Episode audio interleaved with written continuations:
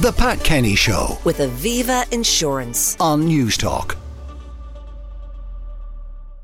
The business of on the Pat Kenny Show with Croke Park Meetings and Events. Our new 50 mile menu and carbon footprint labelling make it easy to plan a sustainable event. Visit crokepark.ie. Many of the gifts that our kids opened up on Christmas morning might have been made in the Far East, including things like iPhones and video games. Most of them got to Ireland in shipping containers, and that's a big industry in this country. Our business editor, Joe Lynam, has been looking at the business of shipping. Good morning, Joe. Good morning. So, how much of our stuff gets moved around in containers? Well, there are roughly 65 million TEUs. Now, these are 20 foot equivalent units, which is the description that the industry uses for containers in circulation. Roughly speaking, there will be about 13 million 20 foot containers and 26 million 40 foot containers. Now, today, 90% of non bulk cargo will be transported in a steel container. And modern container ships can carry over 24,000 of these TEUs. Now, these vessels are simply enormous. Today's largest container ships measure around 400 metres in length. That's 40 times the length of a double decker bus and three lengths of a GA pitch. My goodness, they're absolutely huge. Now, the importance of container traffic was brought into sharp focus recently, wasn't it? Absolutely. An estimated $400 million worth of goods pass through the Suez Canal every hour. So you can imagine the upheaval if anything slows or stops the flow of that amount of goods through the Suez or Panama canals. Three years ago, the giant Evergrande container ship from China got wedged sideways in the canal and blocked everything from entering and exiting the Red Sea.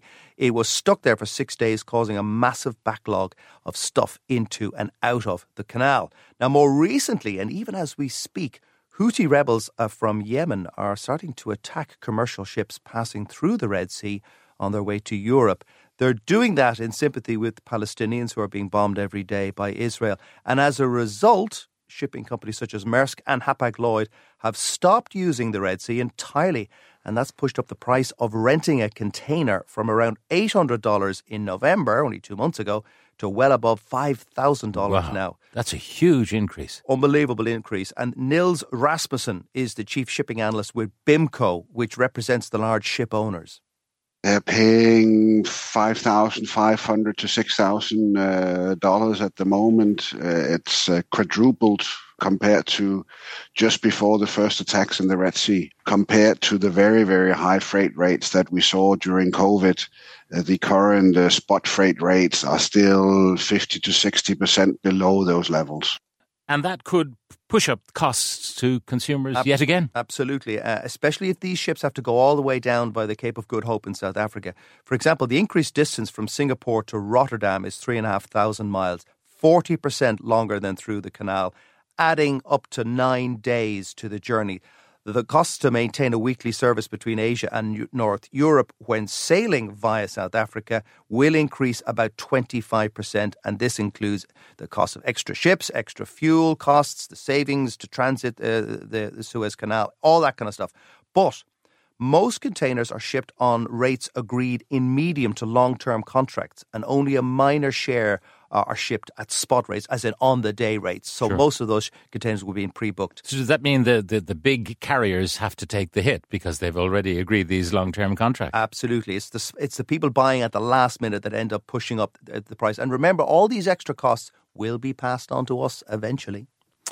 Now, um, the containers are a fixed size, are they? You mentioned 20 footers and and 40 40. footers, but the, the unit, the 20 foot equivalent, Yeah. uh, that's been around for a long time. We see those Absolutely. routinely on the backs of trucks and so on. Absolutely. So that means that gone are the days of the, the longshoremen and uh, the stevedores that used to kind of kind of grab these huge sacks from the back of, of because of these containers are standardized uh, and they can fit on the top of a truck very easily. So it's not just um, it's not just the, the, the, the ships that are standardized in the containers, but also the, the devices can be grabbed, put on top of a flatbed ship, and then Yeah. transported all around the world. I mean, the, the old bulk carriers where they'd have a, uh, kind of uh, big diggers to take out uh, raw materials Nets and so on. of stuff. Nets of stuff. They're all gone. all gone. Yeah. Uh, Dublin Port itself is expanding. Yeah, Dublin Port accounts for 62% of all vessels that arrive at Irish ports and for more than half of the tonnage of goods handled uh, uh, in the city centre. Uh, such is the demand, though, for space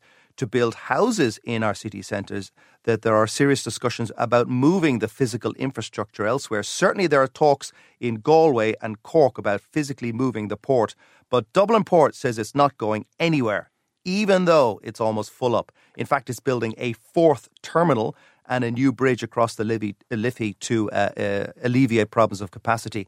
Here's Cormac Kennedy, the head of property at Dublin Port, about that capacity issue that the port is facing. Everything we're doing in Dublin Port is about maximising the footprint within the port area. Uh, we are certainly one of the Europe's most efficient uh, ports in terms of land usage, and certainly when we compare ourselves to ports such as say Barcelona or Rotterdam, we we way over index in terms of how um, how uh, successful the port is and the use of our land. What this development will do is it will meet the needs, the current needs of our customers within the port. But we need to continue to invest in the port lands and continue to maximise the port footprint and maximise the use of the port footprint to ensure that we meet those needs up to 2040. You, you are correct that as we approach 2040, Dublin Port will face capacity challenges, as will other ports within the country. But now is a timely time to have that conversation to consider what should happen with port capacity uh, post 2040.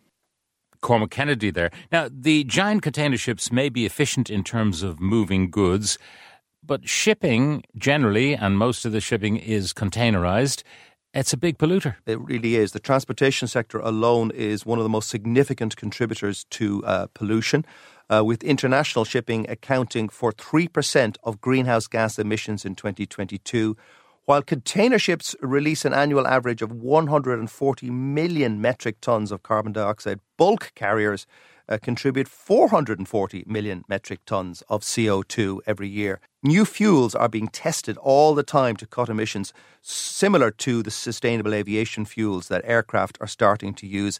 But this transition is slow, and we are decades away from ships being strong enough to carry millions of tons using batteries or even solar power. Mm. Uh, and there is an experiment using wind. Uh, so you'd have the motor on board, but also have sails that would help you on your way. But how that'll take up, I don't know. Especially not the Evergrande and ships like that. All right. Joe Lynam, our business editor, thank you very much. Thanks, Pat. The Pat Kenny Show. With Aviva Insurance. Weekdays at 9 a.m. on Newstalk.